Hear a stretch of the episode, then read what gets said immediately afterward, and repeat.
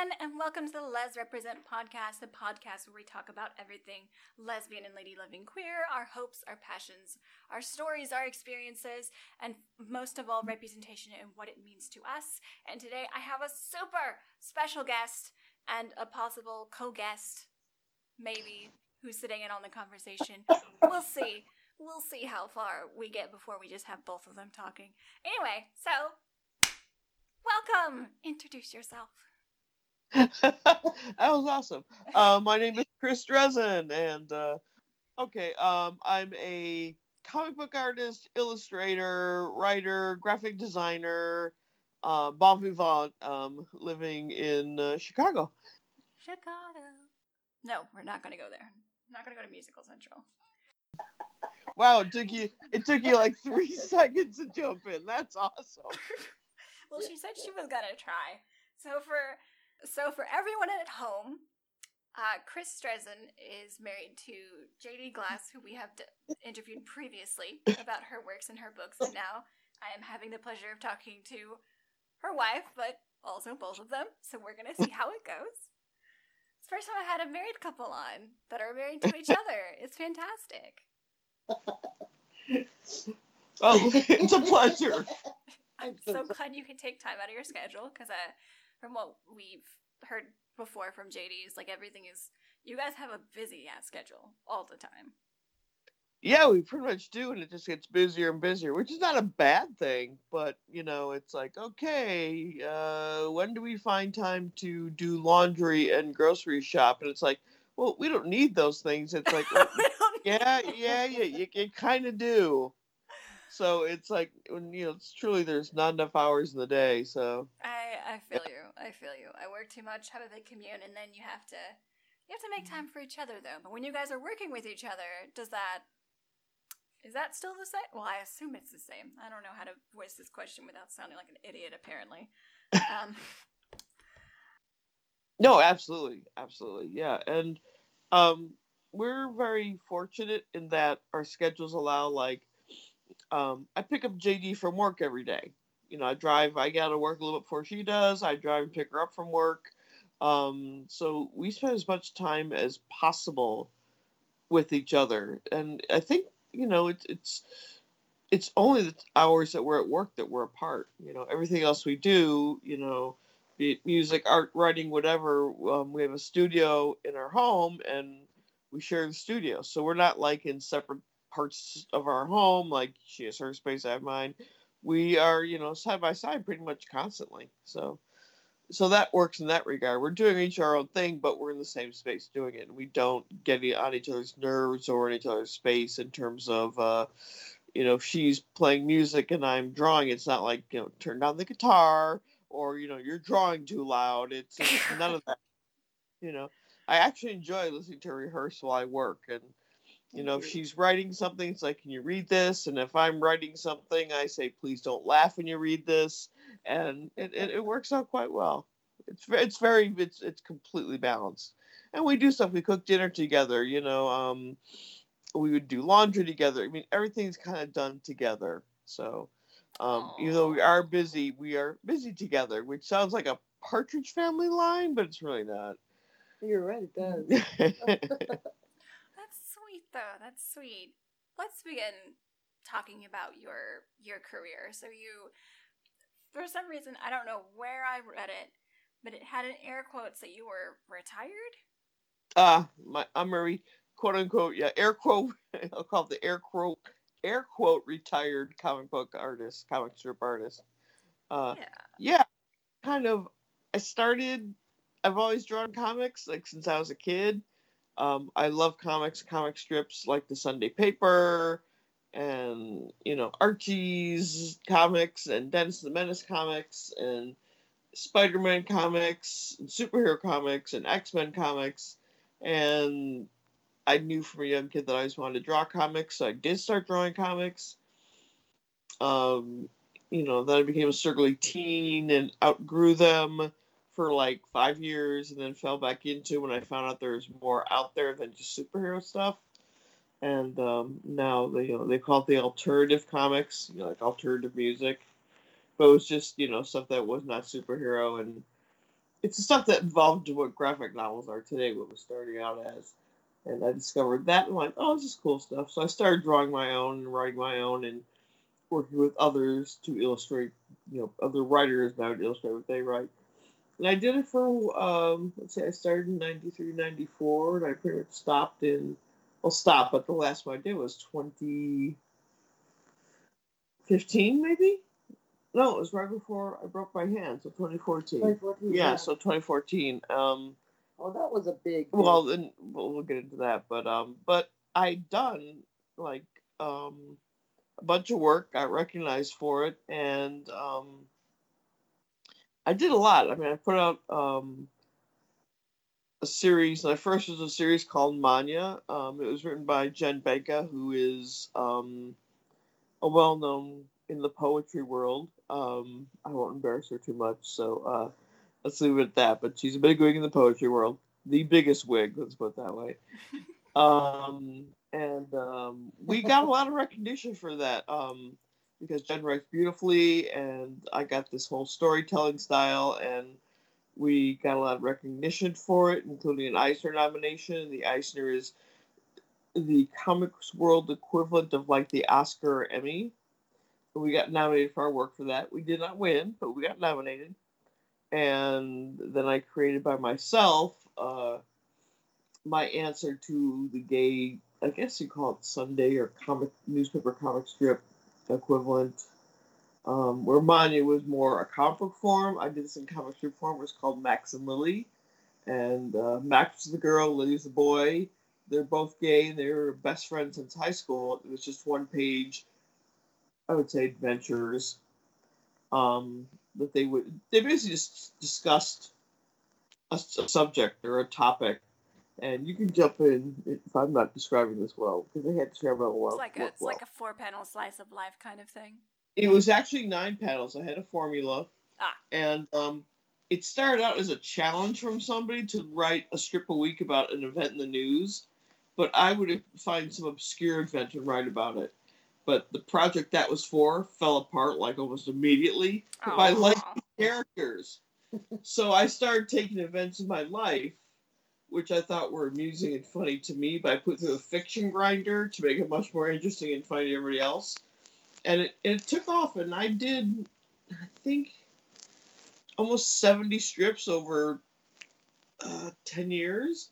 Because I'd only put them out when I had something to put out. I tried doing it weekly, but it's like, I'm not interesting enough to have something interesting happen to me every week to write about. You are nowadays.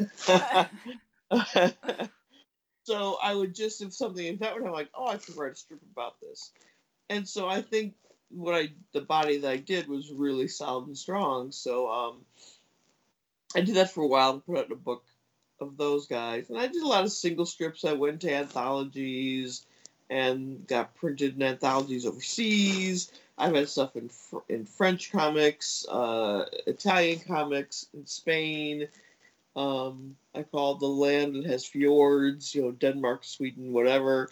Um, and my comics are pretty much pretty much everywhere. And um, I started to slow down because you know I get the, my job became much more. Uh, I rose up in ranks, so I had more responsibility, so I had less time dedicated to comics, and then um, I met JD, and you know that took up a lot more time, but I'm not It's, complaining. it's just something about when you meet. Forgive me if I am so bold. The love of your Yeah. life that just changes everything. Exactly, and you know we can tell the story about how comics was how we called to each other. It's it's so sweet. Everybody's just gonna die from like you know get the insulin ready because they're gonna diabetic from how sugar and sweet it is.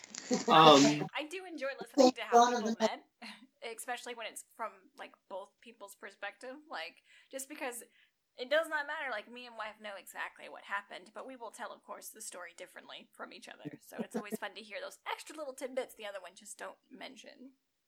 Well, it's interesting is that um, it's. But anyway, but we'll talk about how the near misses we had over the Oh course my of, God, that's some of of the best twenty parts. years. It's really funny. But anyways, the comics thing, um, and then you know, um, JD moved here, and like what was it, a year after we got together, um, yeah. I was in a car accident, and um, I broke my left hand. And I'm right-handed, but my left hand got broken. And um, you think, oh great, my left hand, I'm fine. No, you can't do anything when your hand is broken. So I mean, even drawing, you can't hold paper and all that. And I just, I didn't draw for a year, and I kind of went, wow, it's. I was under the pressure to oh, because I did web comics. I did one web comic that took me five years to do online, and I was doing a lot of really intense work. And um, then I had a year where I couldn't do anything really. And when it came time, it's like I should do comics. And I went, eh, I feel like it. But so I went back to doing more like illustration and book illustration stuff. So that's where my focus is now. I see why the, the air quotes retired is comes from them. Yeah, because there's like, I'm like, I didn't stop drawing. I just stopped drawing comics, you know. Right. But right. but my work is comics influence, and plus, you know, comics take a long time. I could do a drawing in an afternoon. I don't have to take five years to draw a graphic novel. I could draw one drawing in an afternoon. I'm like, hey, I feel accomplished. Instead of like, oh my god, this is year three of this. I suck. You know, because I'm doing a page a week and I'm doing a 300 page book. It's like, oh yeah, let's do the math on that one. You know, yeah. So how did it you? takes a long time. Oh, so sorry. How did you get into all this? Is this something that you've always liked doing? Is it something that just came to you? The comic stuff. Um, anything, any of your artistic talents, I guess. Did you like always know that you wanted to make illustrations?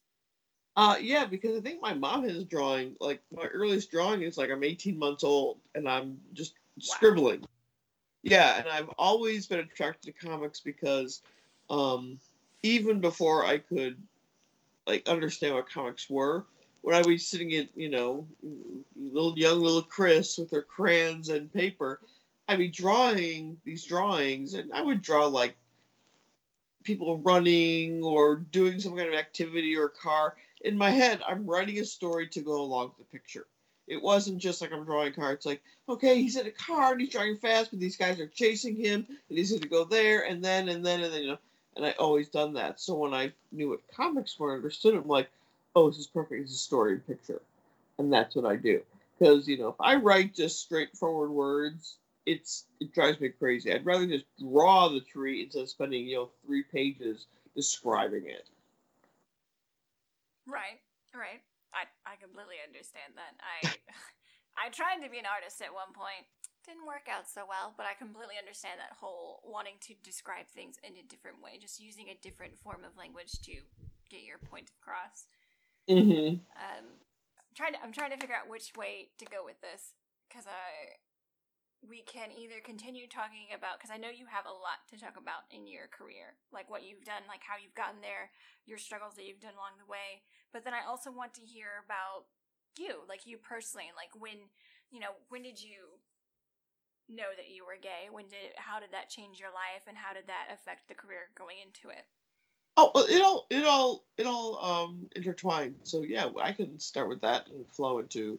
It does does one does lead to the other in some way or another. So Right. uh, in hindsight, I probably knew I was gay when I was like five years old. You know, it's like, oh, that was a crush you had on that girl you're friends with in, in you know, kindergarten. You know, in hindsight, um, but I was I wouldn't say a tomboy, but I always had I wasn't interested in being a girly girl, Mm-hmm. and um, to my parents' credit, they never tried to make me that. Um, uh, they let me have like you know I wanted Star Wars toys. They didn't say no, girls I'll play with Star Wars. I had Star Wars toys. You know I wanted a sandbox. My dad built a sandbox. Um, I think the last time I wore a dress was picture day of kindergarten. Um, Wow. and I made, I made very clear I was not happy wearing dresses, so they let me wear pants and you know, um, you know, if I wanted to wear boots and and you know, and tennis shoes and Star Wars T-shirts and hoodies and stuff, they never tried to make me. And I'm I'm the firstborn, so it's like you know, that's the that's the high pressure. You're the girl, your daddy, your mom's little girl. We're gonna dress you up. I was having none of it. So um, you know that lasted until I had a, a strong will, which is about approximately age five, Oh, wow. and I always had boys as friends. You know, girls were boring, which is always ironic. You hear like these women who are lesbians, like I hated girls when I was younger, and I'm like, oh Yeah. yeah, it's weird. it's weird. Well, you know, because girls don't understand you because why you hate like boys? Are you a boy? It's like no, but you know, they're interested in when I was at superheroes and cartoons, and I wasn't, you know, being giggly and running around, and you know, it, it's it's like stereotyping how little girls were, but this is the '70s, you know, they weren't like that, you know. So, to, um, to be fair, I grew up with girls in the '90s, and they were still like that. I don't think Exact- I don't think they changed. I mean, I've had friends that were girls and guys, but it was always easier to get along with the guys because they're just like, let's play with Pokemon cards and action figures, and I'm like, yeah, yeah, You you play out with the girls, and they want to.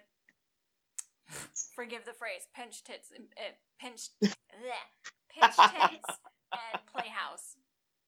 yeah. I mean, you know, like in the '70s, like I wanted to play with GI Joes and have soldiers and play with cool jeeps and you know toy jeeps in the sandbox, and you know girls wanted to dress up Barbies and play with hair, and I'm like, no, that is nowhere near where I lie, you know. And I wanted to draw like aggressively with crayons and not color delicately, you know, in in um you know little Barbie coloring books and whatnot. So You probably didn't want to draw flowers all the time. no, I did not. I don't know what it is with girls and drawing flowers all the time, but it seems to be a thing.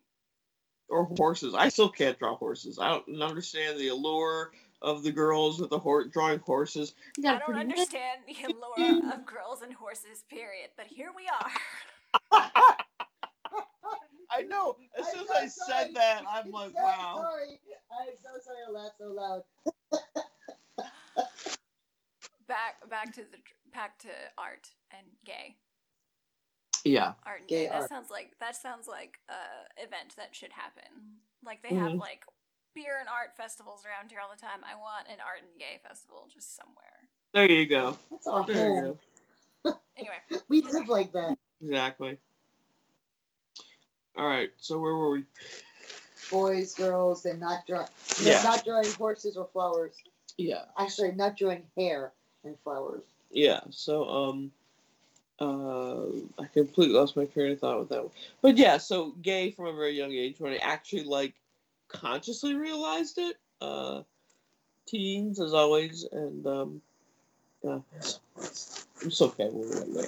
Um, but it was kind of like okay, everybody's dating. I have zero interest in it, and there's always that peer pressure, you know, that kind of thing. Like you know, why you, yeah, you know, it's like, you know, it's like, well, also, I'm like, we're 14. We should be just, what's the pressure to be in a relationship? But that's my brain, you know? And I'm, I, I, I'm, I was antisocial to nobody's surprise. So, you know, it's like all these kids hanging out, getting drunk, you know, in, At 14? oh, God, yeah. Oh god, I was not one of the cool kids, so I didn't get that experience. the cool kid either. I had no interest in hanging out. I had very few friends.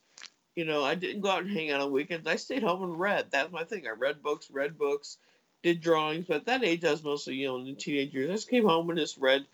Yeah, I could read a book a night and just read, read, read, read, read. And I was fine with that. I didn't like people. I didn't like my peers at all because wasn't into alcohol, wasn't into drugs, wasn't into just hanging out in the forest preserve, you know, listening to Rush really loud, you know and hoping the the forest preserve cops don't catch us.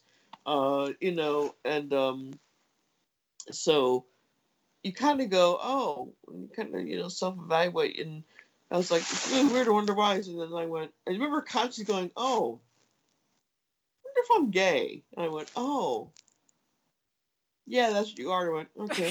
yeah, yeah. I went- I went- I went, okay, that makes sense, and that was it. And you know, a few minutes of going, a little bit of panic, and it's like, deal, and I dealt. Um, So I but I never felt. be- I'm sorry. I'm so sorry to interrupt. When was like go the first, like, conscious, um, like you, the first time you actually got gay as a concept? Oh, it's oh well, actually, it was the seventies. Um, my parents had friends, gay men who were friends, uh, of ours, and um, that one of the friends of my parent, a friend of my parents, who uh, we consider him an uncle because um, we've known him since I was four years old, was a gay man. Like disco seventies gay man, like fabulous apartment with you know Wassily chairs gay, and loved Donna Summer and Elizabeth Taylor into drag gay, and we didn't know what the word for it was. We just knew that you know this this uncle was different, and he had cool friends who were all hanging out together and had fabulous apartments in the city. And as we got older and we understood, oh, he's gay. That's what it means. It oh, wasn't a complete out of the blue thing. It was something. It's like, oh, but we never. I never saw any female equivalent that was like men are gay, and then it's like then you see like the the female equivalent. It's like, well, how come they aren't as cool as those guys? You know. I've experience. Like You know, drop the like- microphone. Not not literally, because I can't And I afford to pay know for I another know one. someone paid for that, but it's like, and then you start seeking out at that time. Now we're talking the seventies and eighties, um, and it was a completely different thing. It's like, well, you know, it's these crunchy granola hippie women, and this is pre-wealthy, business-suited power lesbians. This is your Mother Earth crunchy granola, barefoot. You know, love, peace, everything. Women, women can do no wrong. You know, women and women together are perfect. It's a it's a utopian society. I was having none of it because I'm like, no, I'm not interested in that at all. I would And like then- I would like a diagram for someone to bring out like the stereotypes like of how the label has changed because you're saying 70s Right. it was like barefoot granola hippies but are you saying in the 80s it was more like corporate power lesbians No, No, those those no, didn't even happen to the 90s. okay so those didn't happen to the 90s because that makes sense because shoulder pads um Exactly. Shoulder pads came in and they went, we got what we were looking for. Like, it's like you know, Lesbians have a look. exactly. It's like you know, all the guys, these male men that I was exposed to, um, they would go dancing, and you're like, I remember like they they they would play like, and it was just it. It seems like a stereotype now, but the reality was it was men looking good, looking sharp. They went to discos. I remember like you know hearing about disco and Donna Summer and my parents hanging out with them and disco dancing, and it was they were fun and they knew all this cool stuff. They had they, they made like you know quiches and exotic quiche. You're going what the hell? But back then, quiche and fondue, and they knew about all this cool stuff, and they knew cool places in Chicago where to go. It was exciting. It was so like, wow, these guys are awesome. And then you find the lesbian equivalent, and it's like, well, maybe I would homemade granola, and I'm sitting here meditating, and we're all very quiet and very zen. And the music they played was um, not even stuff I never heard of. You know, disco you can hear in the radio, see on TV. What they're listening to, you know, which is you know women with soft voices playing guitar and sounding soothing. I'm listening to it, going, and I'm a kid who's like into Kiss and all that. I'm like rock and roll, rock and roll. I'm like, and there's this, and I'm like, I don't want to be that. Did you guys have the what I call the the, the, the Mao's army? Yeah, Yeah, you know, there, there, there's that there's that whole big thing that you're missing in the set, late seventies, going to the eighties. The shave the head. We're wearing a communist party yes, yes, jacket. yes. We can't tell, and you know, it's not whether they're men, men or women. It, now, don't get me wrong; they actually did a lot in terms of feminism. Thank Right, God right. for them Right. in terms of that. But still, it was kind of like we we are ugly. We are deliberately ugly to smash the patriarchy. Do not talk about butch and femme because then they smashed the whole paradigm. When we Mm-hmm. kind were coming out, butch and femme was like forbidden. Right. In fact, and we still carry some of that where you're not, you can't be butch or femme because if you're butch or femme, you are obeying the patriarchy. Right. But then at the same time, you're seeing stuff on TV you haven't seen before, like the Bionic Woman, Charlie's Angels. These women with superpowers, or really, you know, like Charlie's Angels, Great hair. and great hair, looking fantastic, and being very kind of like, I guess the word is like very aggressive and not, uh, even little Charlie's Angel. Charlie was in charge. But there are three women who were going out and catching bad guys. Jaime Sommers, who was freaking bionic. Come on, that's awesome. My first crush. my first crush too, and that's like You married me. and I married you. so um and that's actually part of the reason we get the whole story about why uh you know it, it's just like yeah, that was that was the thing it's like and you're talking to lesbians our age and it's like okay who'd you like okay sabrina and bionic woman it's like you were so gay it's like i was so gay you know I like Jaclyn Smith. Jaclyn Smith is good too, but after only after Farrah left because her character was much more. I forward. wasn't watching the show.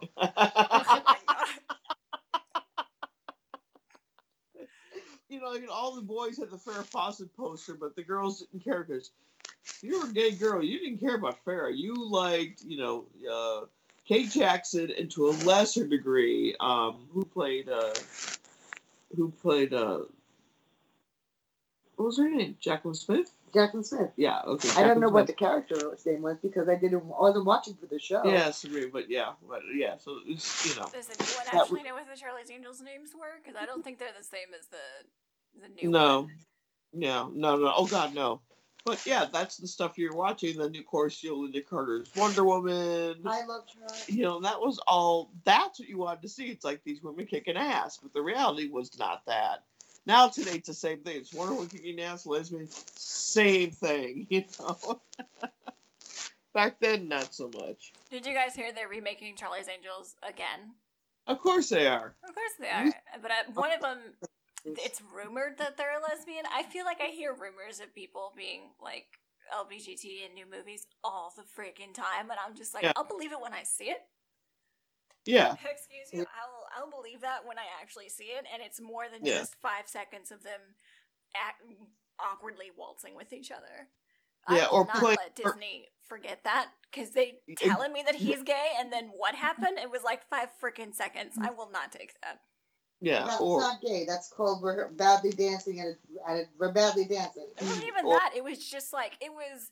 It was homo panic. Like you know that Yeah. moment where the guy gets into a situation where they're like, uh, like because it could be homo, it could not be homo, and they just cut it out before that guy said no homo. That's exactly what that moment was. I do not believe Yeah. for a second that moment Or- was gay. or they'll be like, yeah, they're gay, but they play it for the camp aspect. And it's like, yeah, no. Or, they, ain't or there's no evidence. I mean, I guess that's the Mhm. that's that's the struggle. It's like, do we want the evidence because it's like, oh, the, the they show that they're gay, but there's like then they put in this one character just to prove that they're gay, and then that character is literally just a staple to show that they're gay. Or do we Yeah. want a character where we never really see that they're gay? N- It's it's a struggle because it's like, how do we tell people how to show somebody is gay without just creating a separate character that's literally just uh, cut out for them? Yeah. Like, We just ew. don't. Well, I used to say it's the equivalent. I used to draw textbooks, and uh, when you illustrated kids, um, long story short, if you want to do textbooks, you have to be. There are states that have rules. If you want your stuff to be taught in their school systems, uh, like California has the toughest. They call it the California rule. You have to sh- be inclusive of the type of characters and children you show in your uh, books. And one of them is like you have to show deaf characters. I'm like, it's an illustration. How do you know they can't hear you? Oh my god. You know, and it's like, so I'm. This is like 1995, and I'm drawing kids those big old like 70s hearing aids with the big box and the headphones. I'm like, they've got it down to like the size of a microchip, and I have to draw this to show that they're deaf. I'm like, so I mean, That's what are you kind of the do? Exactly. It's like, yeah, exactly. So, yeah. so basically, I was, you know, having none of that, and then uh, with the, you know, the seventies and eighties lesbians, and then you know, um, towards the late eighties and stuff.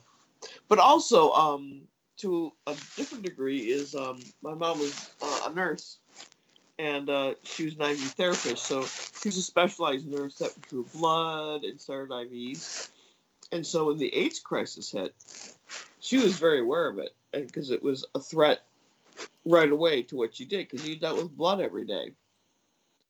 So, um, yeah, the whole gay homosexual world was very much involved in my life in different aspects because, um, you know, when people were still afraid of AIDS, my mom pretty much, being in the medical field, knew that it's okay. You know, she knew how it was transmitted and stuff like that. And there was no terror like on our part, even though like an entire generation decided not to have sex because it's like, oh my god, you're gonna die. If you don't get pregnant, you're just gonna die anyway.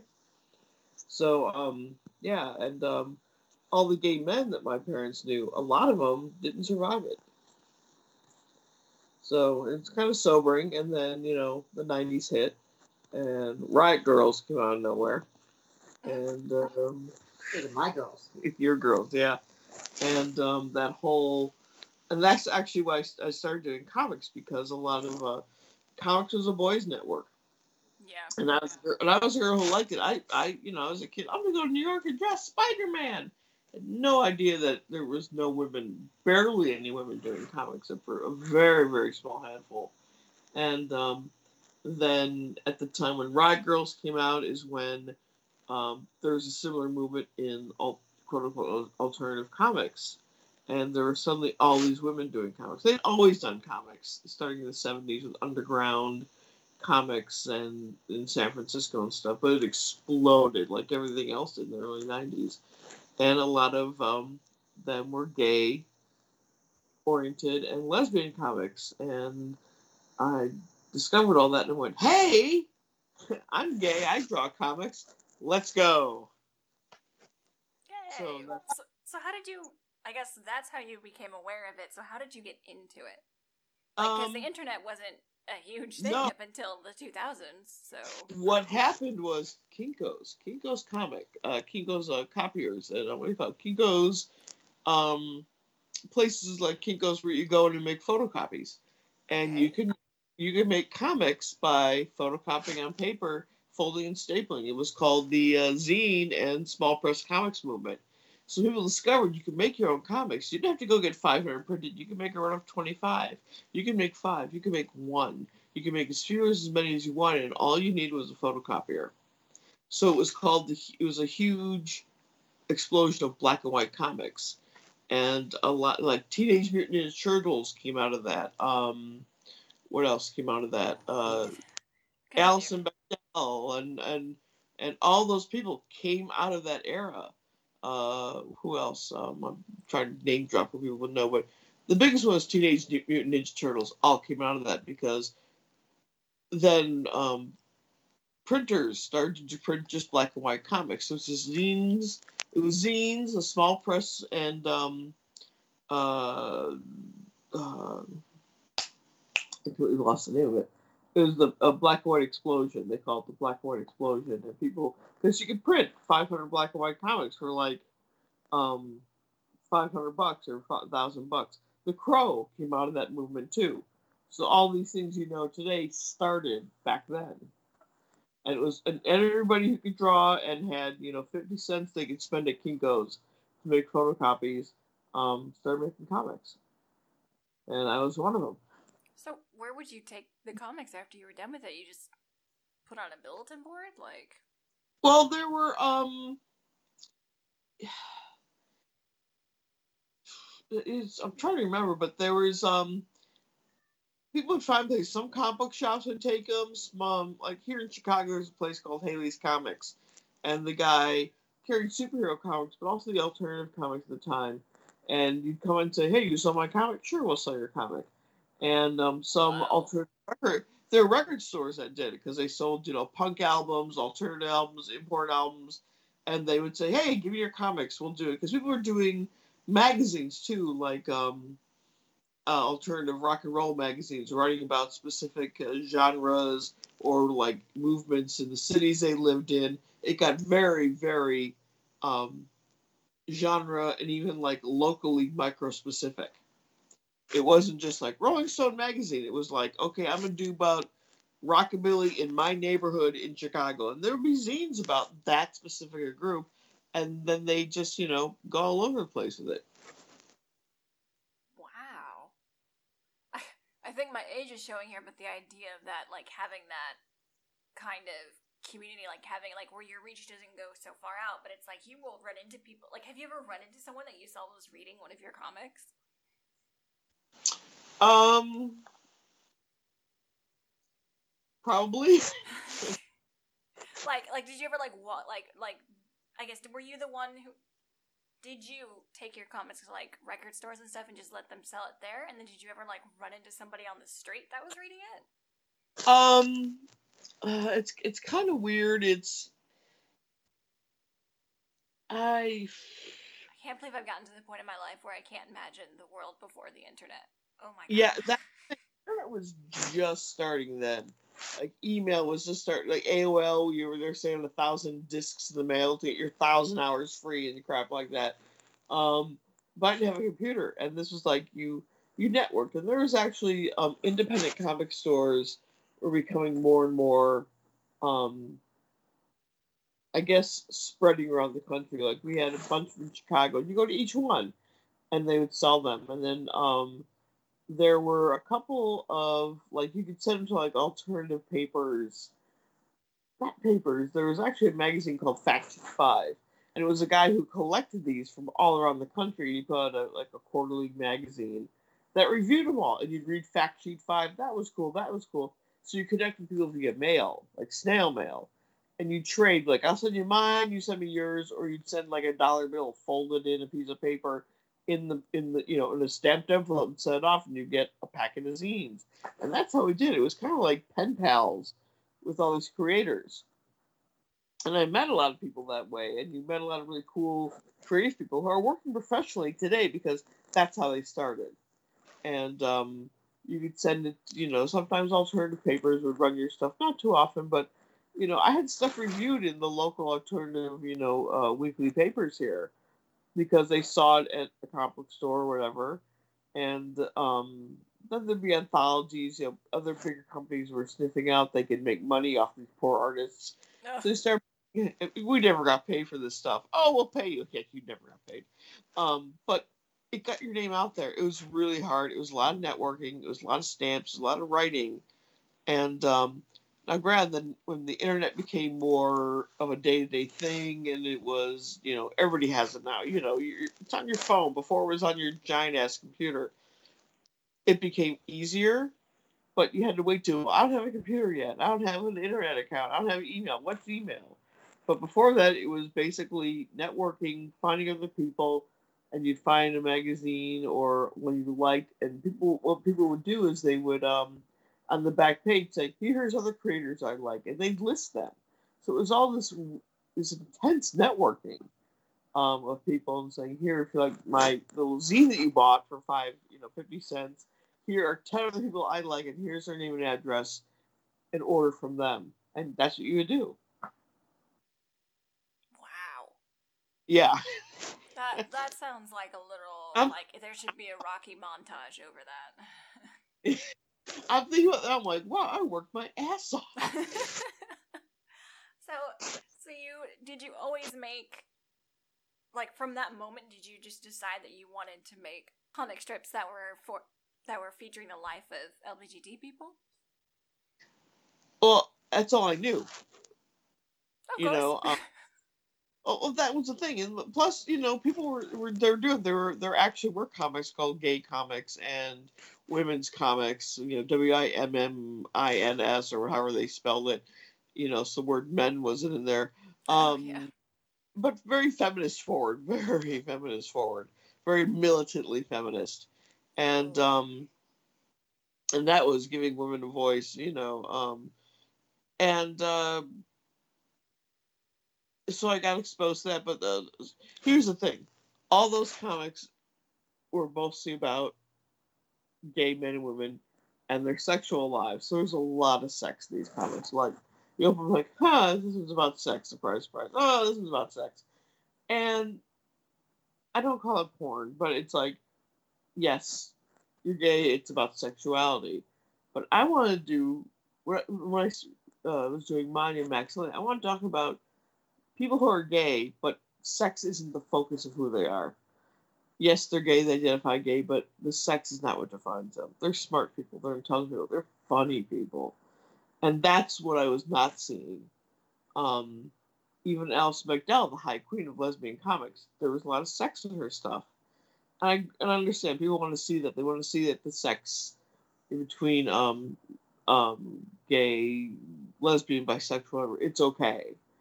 Um, but it's tiresome. It's like okay, uh, like a lot of it gets quite graphic, and that's boring, and it's tedious, and it's like wow, it's like, am I looking at pornography or am I looking at comics? And it's like, I'm not uptight, but I'm bored. I'm so bored.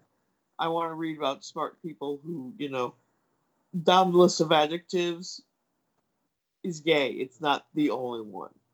You know, I'm not a gay comics artist. I'm a comics artist, and yes, the focus of my material is gay material, but that's not the only thing I do.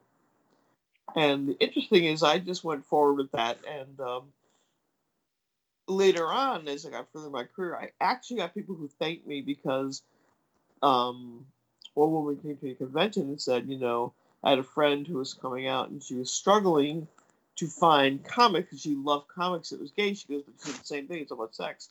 And I showed, she showed her my work, and this woman was like so relieved. It was like, finally, a gay comic I could read, and it's not, you know, three panels and they're in bed for three pages.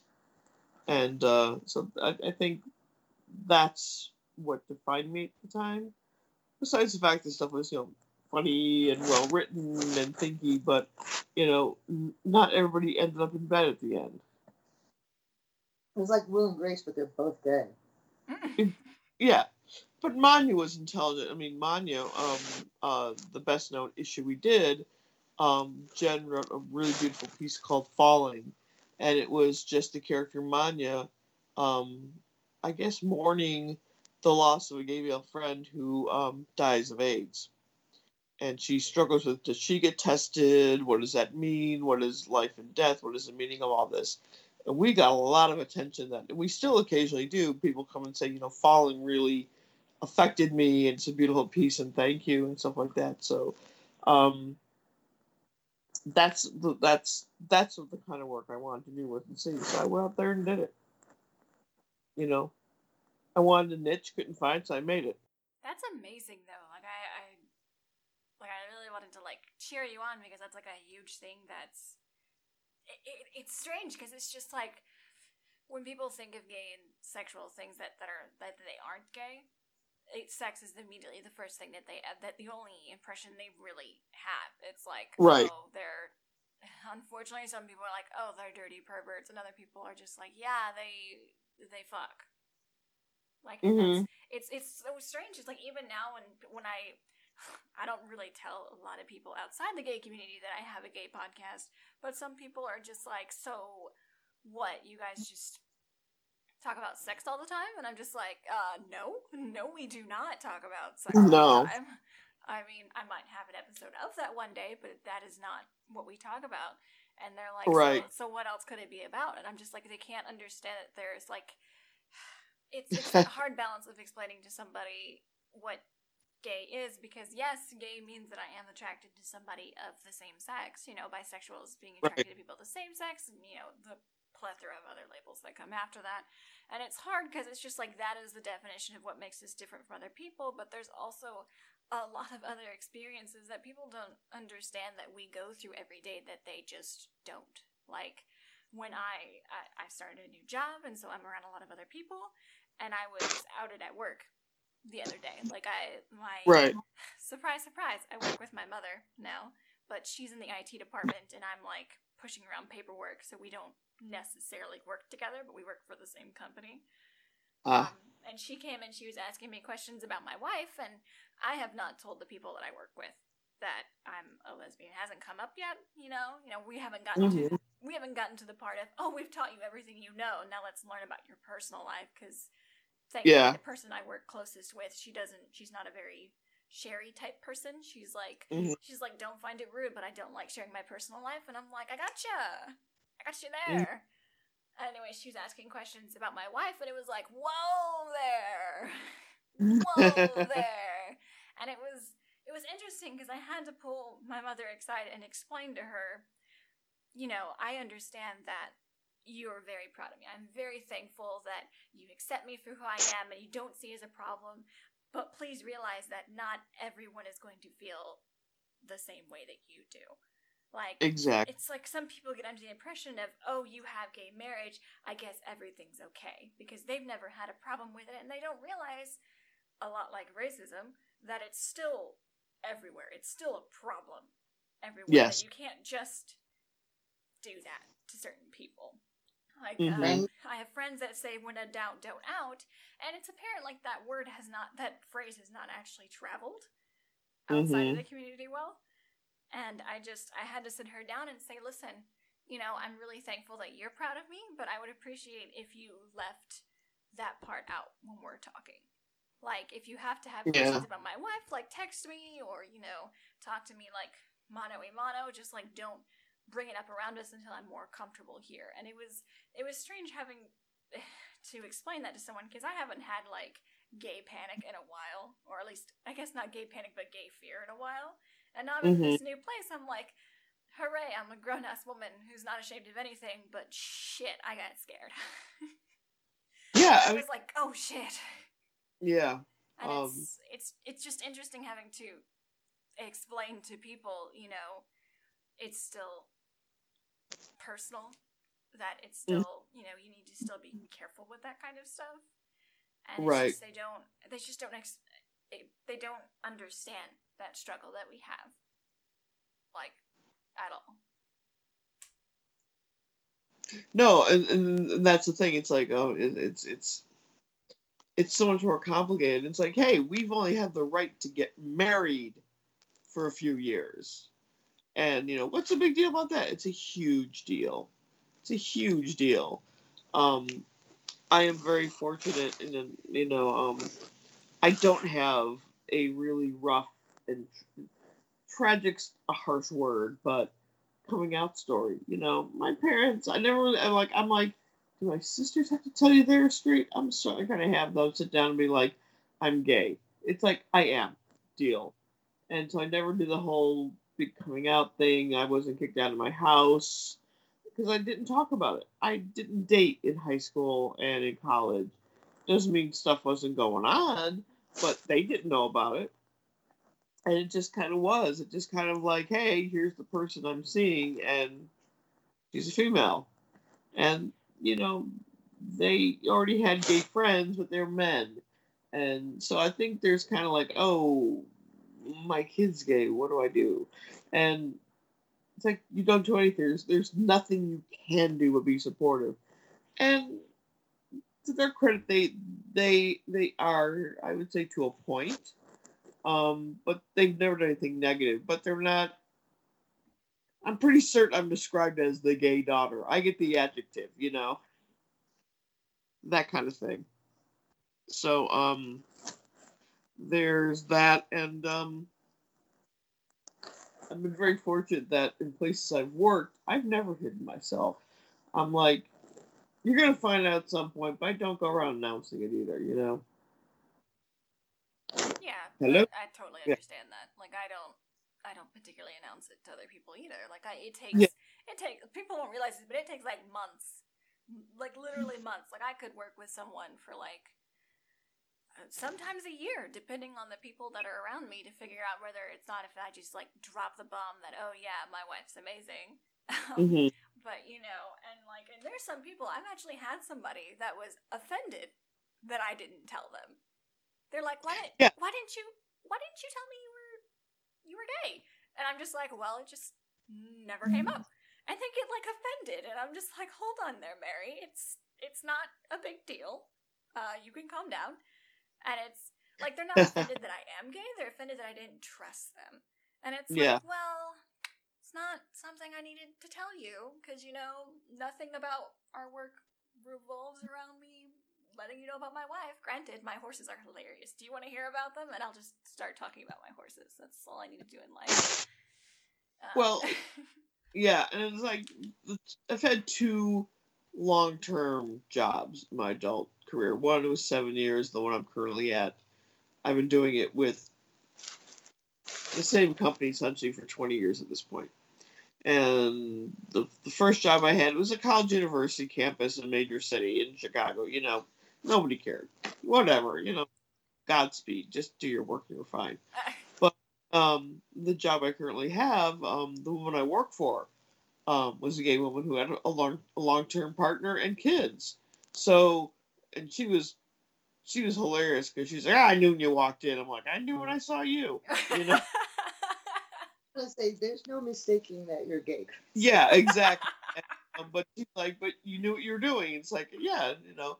And I worked with her for a number of years, and then um, the company I now work for was it was a part of the previous company, and we were sold to another company. So um, uh, so at that point, and they took our entire department and just made us our own company. So everybody knew at that point. At that point, I'm the boss. I'd work up to the ranks. I'm the boss. Guess what? Your boss is a lesbian deal. But now I'm working with younger people who are just like, so what? You know, water's wet. You know, get over it. Um, Wow. There's nothing to get over. It's like, oh, you're cool, Chris.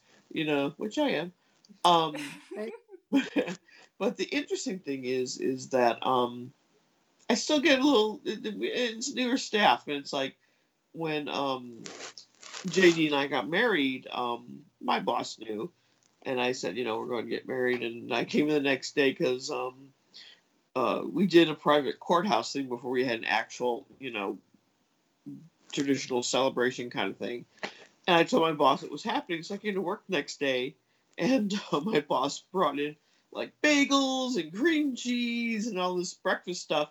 And she comes over, she goes, "Can I tell everyone you got married?" She asked? That's so sweet. Well, because, because she knows I'm not the type to be personal, but it's like, you know, the people I work with knew, but I hadn't really talked about being engaged. And people knew, but it wasn't like, I'm engaged, or looking at, you were looking at caterers, you know, you got, I didn't do the big female, oh my God, I'm going to be a bridezilla, you know. And there's no wedding shower because I'm like, the, I said to my, uh, one of my uh, staff members said, if you hear even a word about a shower, she goes, here's what we'll do. I'll be the head of the shower committee. I'll collect all the money. Well, the gift card will split it. I'm like, that sounds good. oh my god. Um, but um, she brought this up in yes again. So she sent a company wide email and said, congratulations to uh, Chris and JD who got married, and everybody came over and they were like, it was really amazing the number of people who like walked over to my office who, who never talked to me like in the elevator would come to my uh, came to my office and were like, "Oh my god, congratulations! We're so happy for you," and and all that. And you know, someone really surprised. It's like you got you were dating. I'm like, I don't come and talk about who I'm dating and living with and what all that. Um, That's But- hilarious. They're like, no, we and- just assumed that you were like a hermit. I'm like, oh, yeah, great. exactly. Yeah, it's like yeah, you just you just go home and draw comics in your cave, right? Yeah, that's what I do. but um but the best part was when I went to HR and said, "Hey, I'm married." And the HR woman was like, she goes, I am so happy and thrilled to be able to put your wife on your health insurance. She goes. He was like practically in tears. And she's like, you know, and just made sure everything was all- right and correct. And she's like, oh my God, Chris, she goes, this just gives me such relief. I'm so happy this company does that.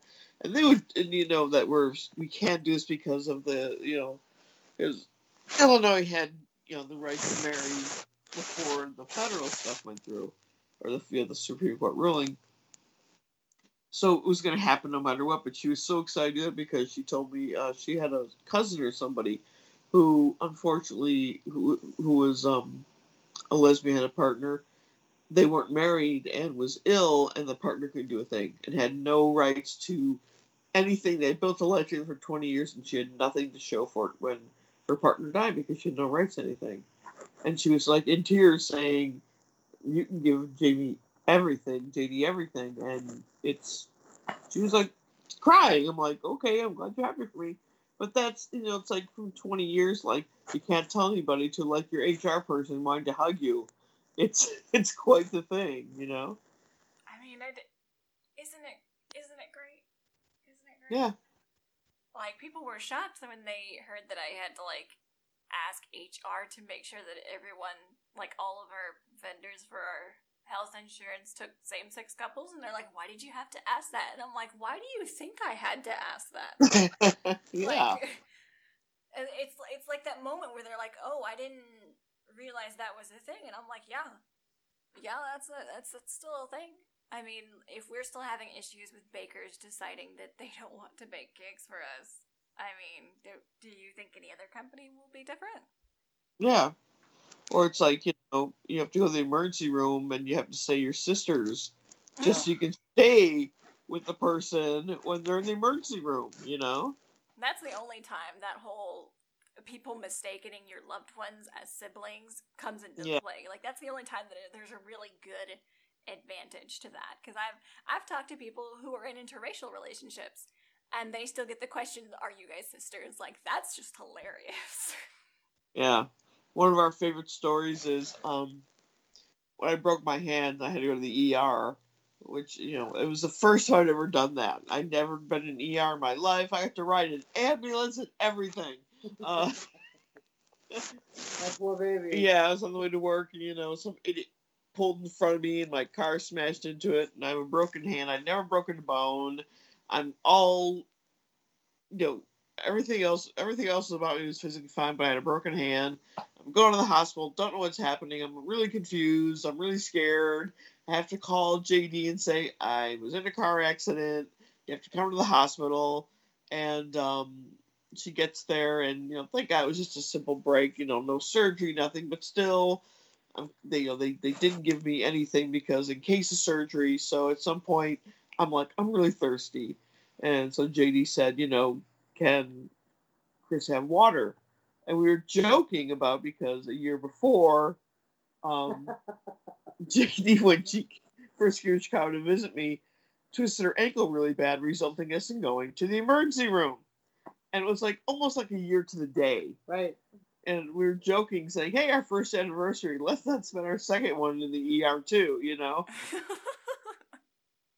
first first dating anniversary is the ER, right? Right? You know, it's like so we made this joke, and um, and the woman, I guess was she an RN, The nurse, LPN, yeah, one of the nurses, heard us yeah. joking about. it, So JD said, "Can you know, can, can Chris have some water?" And she she goes, "I have to check." And she's like, "Yeah, you're not. There's no threat of surgery, so you can take something, you know, by mouth." But she came back with ice water, a couple of ice water with like what two straws, Yeah, two bendy straws. two bendy straws in it, and it gave it to us and said, "Happy anniversary." It was so sweet and so adorable. we were just like touched, like like I'm like I'm all like shocky and all. I'm like that's so sweet. You know? that is so sweet, though. Yeah. Cute. That's cute. So, how long have you two been together? Forever. Forever. uh, married for three, together for five. We've known each other for Eleven. we've known each other for eleven years. Well, c- congratulations. Congratulations. Thank you. Yeah, we just had our three year anniversary and we continually have to correct ourselves because we don't remember. I don't know. it's so strange. Like, usually the joke is one of the spouses is like, no. Like, granted, I know every specific date that we like had special things on, but I don't remember how long it's been. like the date goes as far as the day and the month. It does not go into the year. So we're always like, has it been three, four? How long have we known each other? And it's like not that fucking long. not long No. enough to have that have to have that question. well, we we fixed that by actually getting married on our the date of our first like day as a couple. So we know the exact date because it, it, it it's all the same day. That makes it easier. Yeah, it's like so that's we actually did it because it's like well let's just make it easy and then we know it's exactly three years you know five years is a couple three years married you know six years is a couple you know four years married It's sweet. it's very sweet we're sweet like that We are. You guys I are like- cute. you guys are cute. Okay, back to Chris. Back to Chris. And I promise we can get more into you two in a minute. sure Okay, so you so you hit into the comic scene. You said around the eighties. Uh, like timeline. Early '90s, like '92, '93 is when I act. Ah. I was finishing college, and I'm like, what do I do? Well, of course, I go into the money making feeling of trying to draw my own comics and sell mm-hmm. them, you know, and I charge like a quarter for them. So yeah, I was making you know enough money to tens of dollars, tens of dollars. Yeah. but wow, a quarter. Like, Yeah. I can't even think of anything you can buy for a quarter today. No, but it was a good way to get make mass produce stuff and get it out there, and you know, and uh, like you know, hmm So when did make you? a lot of comics.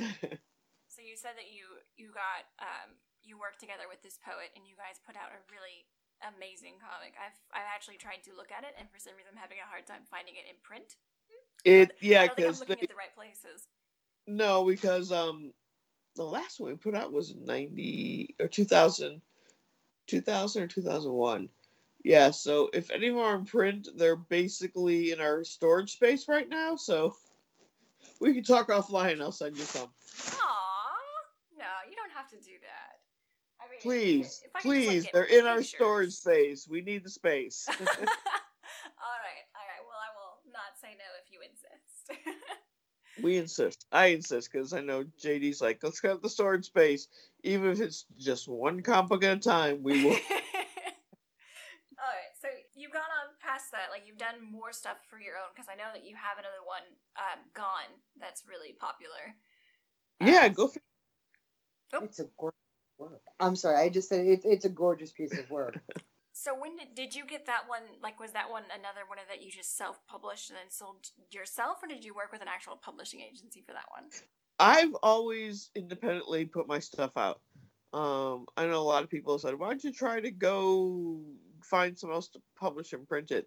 I'm kind of a control freak in that regards. You know, I'm, I'm by trade. I'm a graphic designer and book designer and art director. So I want my stuff to look like my stuff. I don't want to be like, okay, here's my stuff. You know, somebody else put your vision on it. Um, I feel you because Yeah. my, my wife is an author, and I made her book covers, and then we Uh-huh. she got her book picked up, and they were like, "We're gonna have to make this cover," and I was like, "Wait a minute, wait a minute," but it's part of the contract. There's no if, ands, or buts about it, so I'm like, fine. Yeah. So um yeah, I didn't want, you know, my vision tainted. Plus I'm stubborn like that and I want to know how to do it. I like having the control over my own stuff. Um so yeah, everything I've put up myself. So was that was that a hard process? Getting like was that just like a lot, a lot, a lot of work to get to the point where you're able just to put out, you know, your own stuff and to do it your own way? Um it's a lot of learning and a lot of it I'd learned pre-internet, so it's like, you know, researching and and you know writing to people and getting in contact people who knew how to do print. Now you just go online, you Google, it, you know how to do it in five seconds, or you know, there are places that do that specialize it for you. But we do comics. Send us your PDF and we're done. Like PDF, I had to like paste up boards and send in original artwork, and you know, back in the hardcore old days. So um, it's been a process, but I actually liked it, and it actually you know helped that I did it for a living. So Right, and you you did a lot of, but you did a lot of footwork before then. Like you got your name out there working with these scenes and these underground. Oh, oh yeah, yeah. I mean, I in, in hindsight, I didn't realize I was doing all that, but I was. Which, if that makes sense, it's just like I went to conventions, you network, you met people, and you talked up people. They talked up you, and if I guess if I wasn't conscious of it, I really was. I didn't think I'm like I'm not networking, but I totally was. I don't know why I didn't think I was, but you know, naive youth, right? Right, right. And what what kind of advice would you give to? Because there's a lot of people out there that are trying to make it in the comic book world, especially a lot of people now that you know they're they're struggling all the time with just breaking through to get into it, especially ugh, with the comic. What do they call it now? Comic Gate, which sounds Oh, exactly the same as like Game Gate or whatever the fuck. Whatever, the- just let go, miss. Let it go. Yeah, yeah, exactly. Um, if anything, it's like you gotta you gotta Well, it's harder with the internet because it's so distracting. There was no internet when I was doing this. It was distracting. It's because you had the TV on. You know, if you can turn off TV, turn off the damn internet, right? Um, but I also understand, you know, I I see the value of having a Facebook and Twitter page, and that it can sell stuff for you, and you know, you don't have to drag your butt across the country to conventions and beg beg bookstores to carry it. You can sell it yourself, but um, the only thing that I would see is that I go to conventions in the last couple years, and you see people who have one book and eight thousand pieces of merchandise. T-shirts, buttons, posters, prints, blah blah blah blah. I'm like, where's your actual book? It's there in the corner. It's like, well, what are you selling? Uh, the, this character, this license, this merchandising, or are you selling a book? And I think people lose focus of. Um, I work in children's publishing. We deal with licensing. We deal with characters that exist, like Sesame Street, um, Nickelodeon, Disney, all that stuff. And the stuff that succeeds is where the characters and stuff are built and solid and formed. All the, the, the licensing stuff is after that. But if the characters and stuff aren't there, kids aren't stupid. They're not going to want a toy for something they don't care about. You know?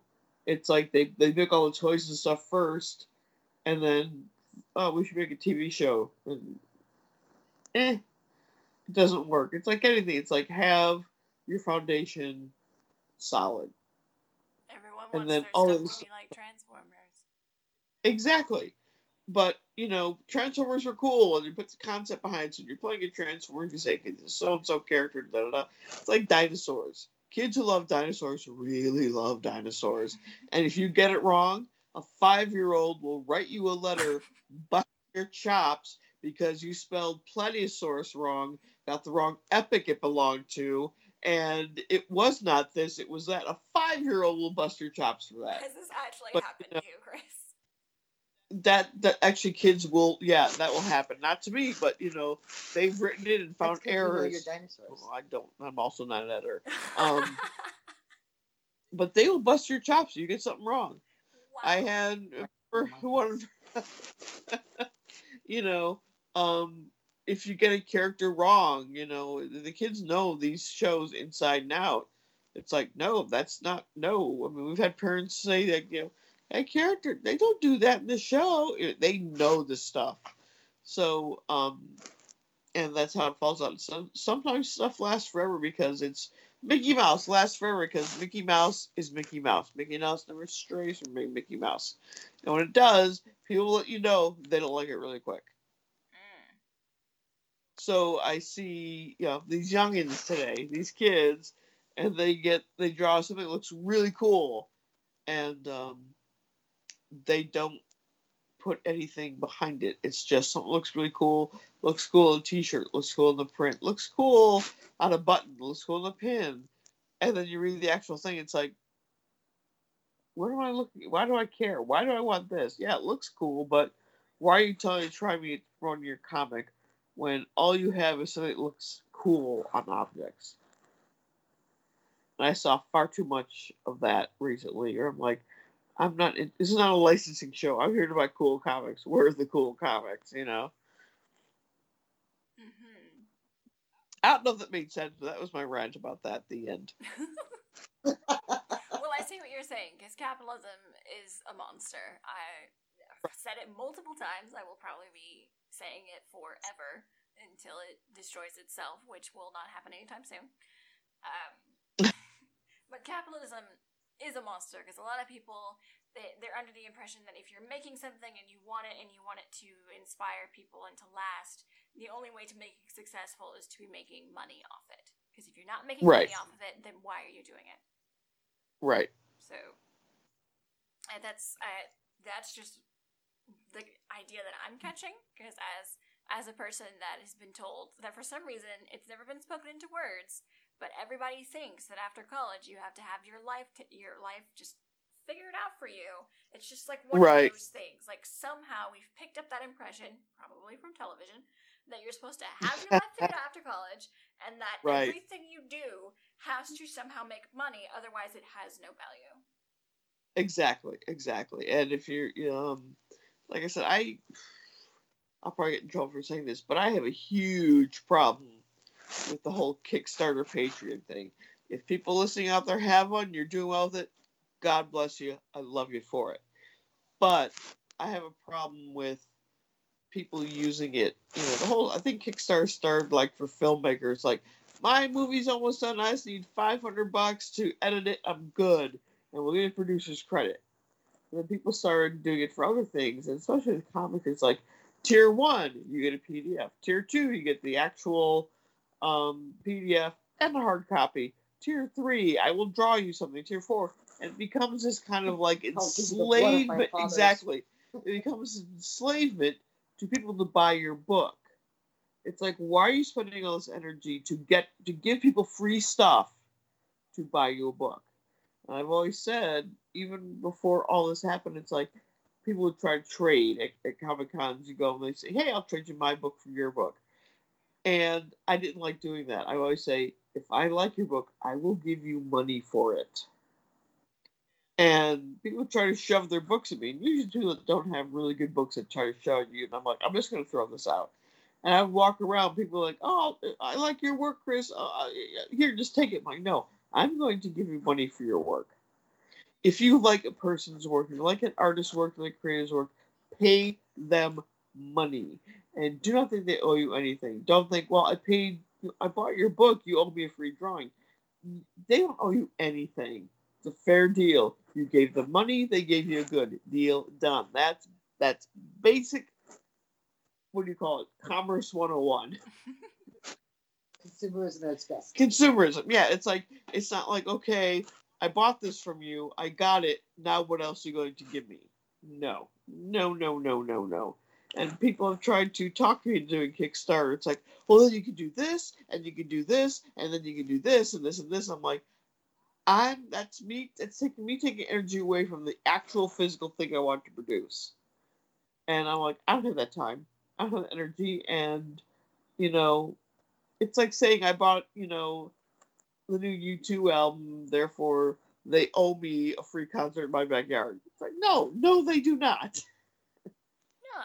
I always I I do see some of the point of Kickstarter because to like physically create something, it takes money Exact- to do that, and there's a lot of people Right. out there with a lot of talent that you know that that barrier of oh I don't have enough money to put this into reality, where Right, that's that's the bummer part, and you want to right, it's it's almost like an investing game.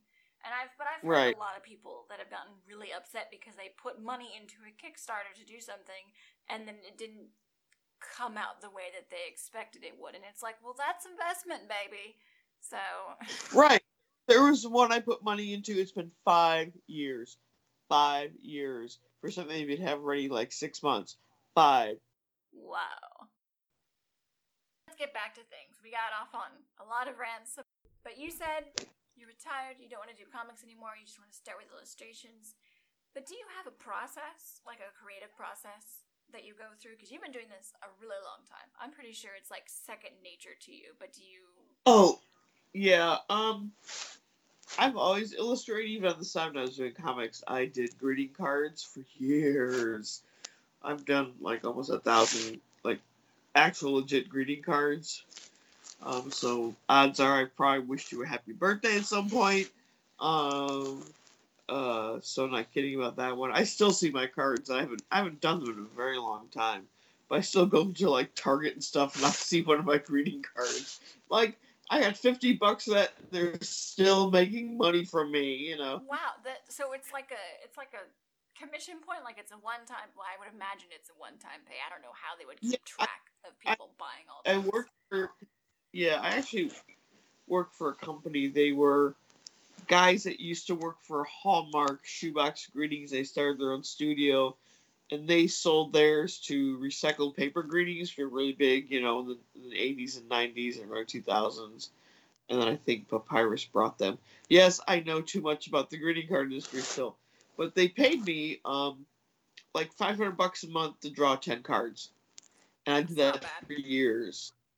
No, so um, hey, I had no money. That was 500 bucks a month. Was that like in the nineties? Yeah, That was like rent. yeah, exactly. whatever the It, hell else it you want was rent. So I had a full, But for had a only full-time ten cards, that's that's good. That, that, Oh, but it's a lot of work. I Um, but um, uh, I was working full time illustrating a textbook series. I, I did that for seven years because it takes seven years to draw, you know, textbooks for kindergarten through fifth grade, and then um, I was doing that, and I and I was doing comics on top of that.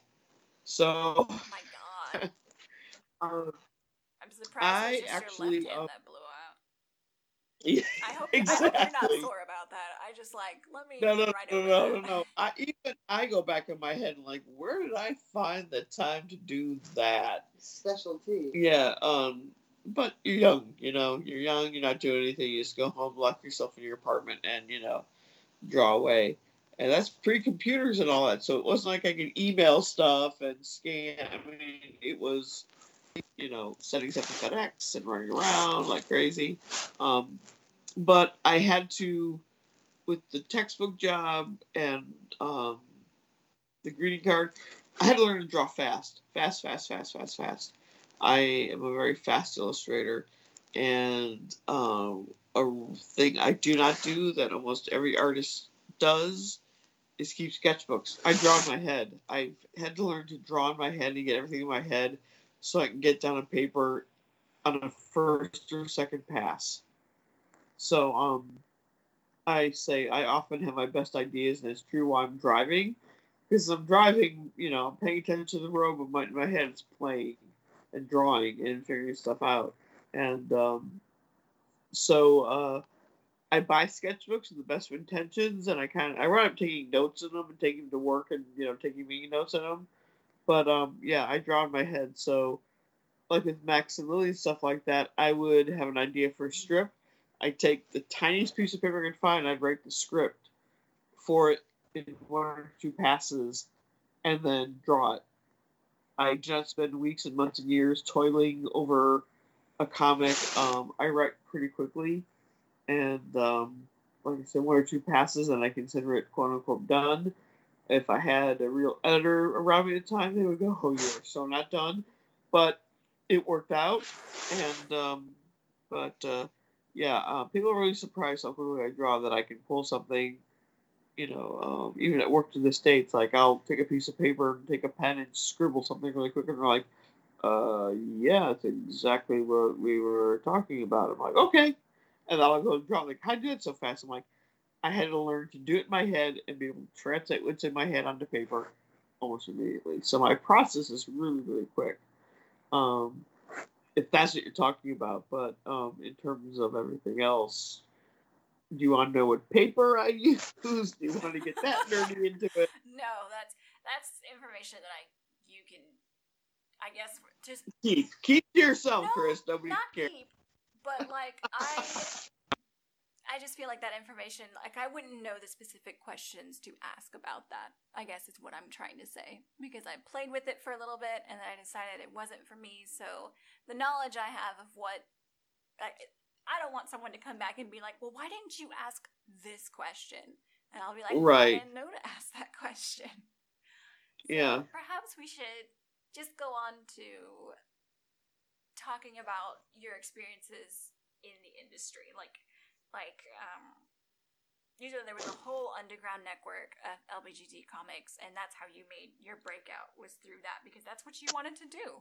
So has that kind of history ever become a problem with when you were between places like when you were going to new places like was there ever a prejudice from your past work that you that you had to go against You know, I, again, I, I am one of the rare fortunate ones, and the answer to that is no.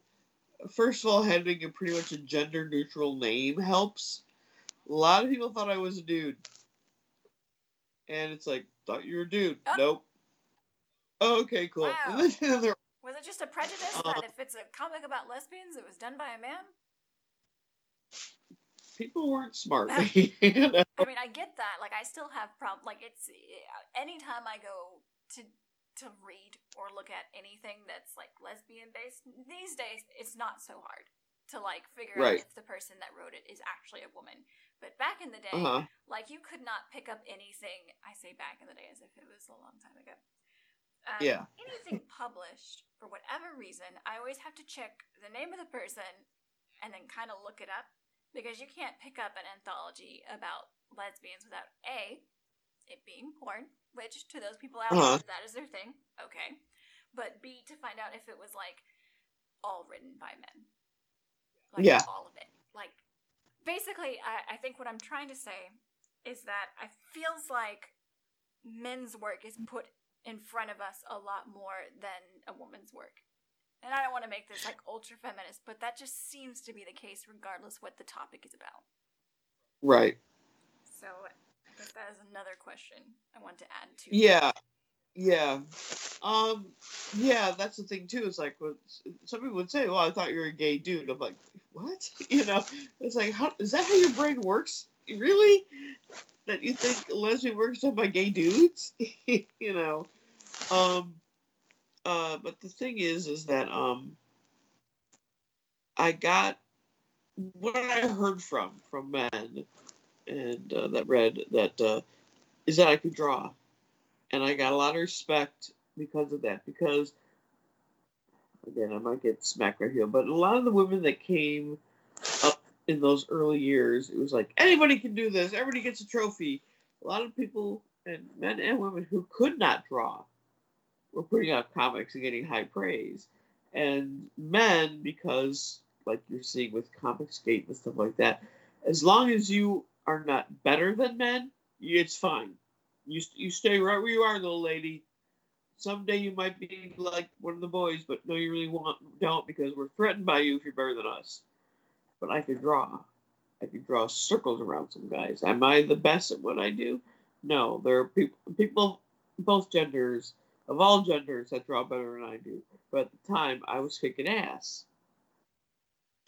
And um, so I had a lot of respect, and I did not apologize. I'm just a girl. It's come on a girl. I'm like, this is my comic, and um, I have friends, you know, who I made back then to this day, who have said to me, it's like I always respected you because you never sold yourself or your work, your or your work short.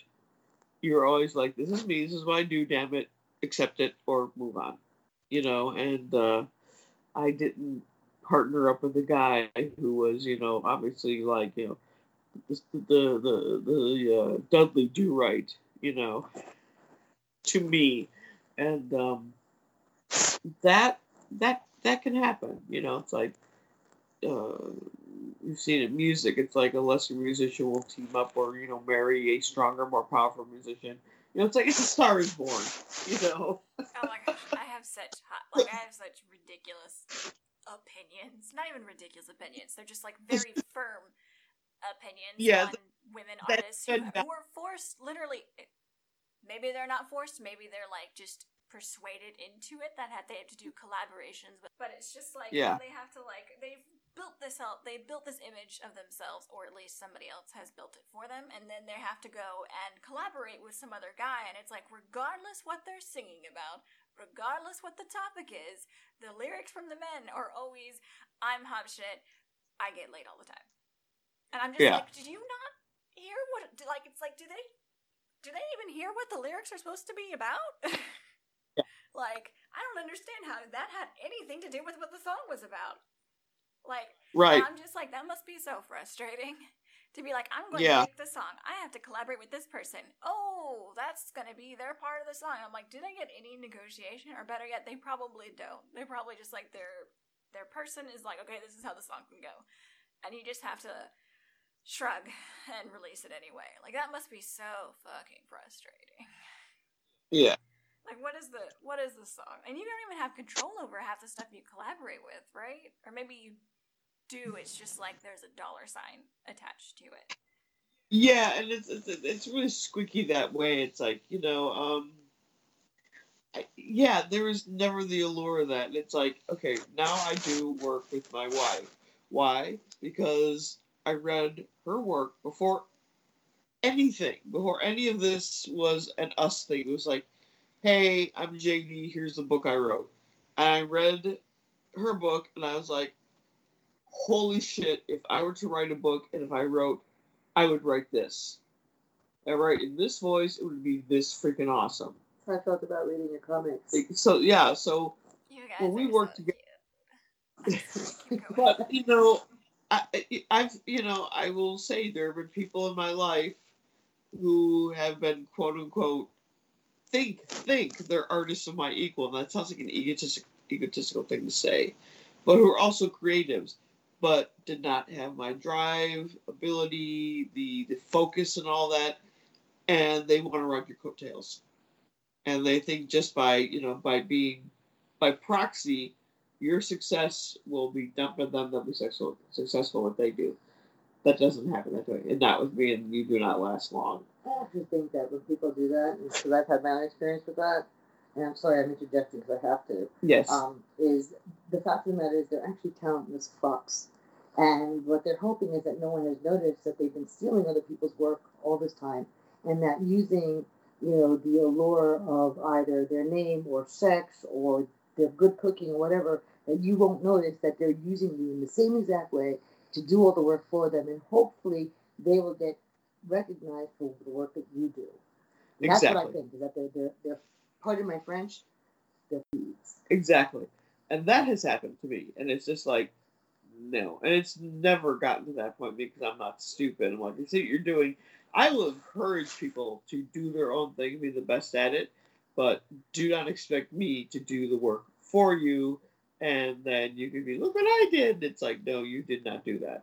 So, yes, I work with my wife, but my wife does her own stuff. I do my own stuff. It's when we work together. It's I'm gonna say it, I'm gonna let ego control me right now. It's fucking brilliant because when she brings the table and I bring to the table, when it gets together, it just amplifies what each other does. It's really, really good stuff. It is really fucking awesome. I love our stuff. I can't wait to share it, like all of it, because it's just that I'm sorry, I get enthusiastic because I really like our stuff that much. Yeah. You know, if you're a cook, you should like your food. And you know, we're creatives, we're storytellers, and we have amazing stories. I mean, really amazing stories that we've been putting together. And you know, we, we have visual things that we're putting with it. We're creating music for it as well. And I I love it. So uh, yeah, and that's that's that's the great thing about being a creative. If you do it well by yourself, and you find somebody who does it equally well by themselves, and you get together, and what you both do independently when it comes together just catches fire, it is like phenomenal. And it really, if, if you think you're inspired, you know, by like great art, when you're with a person and you're married to the person who inspires you, it's it's amazing. It's really, it's like, you know, we go on long road trips and we write stuff. We write in the car as we're driving. We're talking back and forth, you know, and then JD's taking notes and, you know, in, her phone and on paper. And it's like we do a lot of like really cool creative stuff that we have more stuff in our queue than we know will ever get done. But, and relationship goals. Yeah, exactly. but it's really exciting to be with someone who you can share because being an artist can be very isolating, you know. Um, and being creative and stuff like the stuff that we do, which you know, writing takes a long time, drawing takes a long time, music takes a long time, um, anything like that with you know it takes hundreds of pages and thousands of hours. It's isolating, but when it's two of you that can do isolating work but in the same room if that makes sense it's really cool. It's really cool. I bet your guys' um uh, creative differences talk are also really fun. You don't have any. we You we don't, do you the don't argue over stuff. no we'll talk it through and then if we try to say okay this is where i'm coming from and like oh okay i get it and there's compromise but we don't argue and stop and walk away and then you know we each go fume in our corners until we get our way we both have such similar sensibilities I never feel like we have to. Co- I've ne- I never once feel like I've ever compromised on anything. With well, i think compromise is the wrong word we, we come to agreement let's we put that find the same view. We, Yeah. we find the same path somehow. You guys Yeah, it's like are I- just No, it's like we, you know, JD's much more clear on communicating than I am. I might, you know, me go draw a picture on cave wall. This is what we mean, you know. you guys are grown ass professionals, basically. Kiss me, I love you. Oh my God. I love you so much. so let's And she'll this. and she'll use her words, and we'll come around to it. So since But we, it's like- we keep brushing the subject of you guys coming together and becoming a powerhouse for your creativity. Why don't we go into how you guys met? First, we actually have to cut this podcast short. Uh, so please let people know where they can find you, and we will be back next week with a bonus episode to hear all about how they met.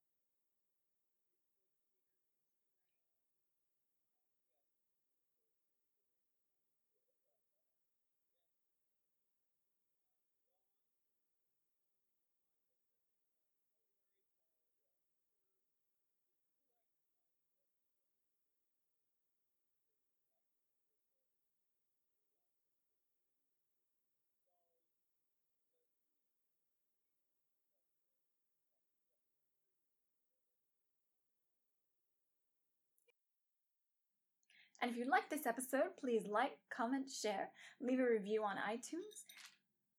And if you have a story that you would like to share, please message us at Twitter at the Les Represent podcast. Hope to see everyone again very soon.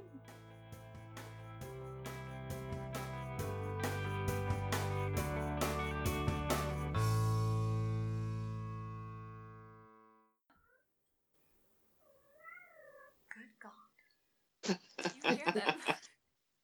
Yes, we do. My Tortuga number one.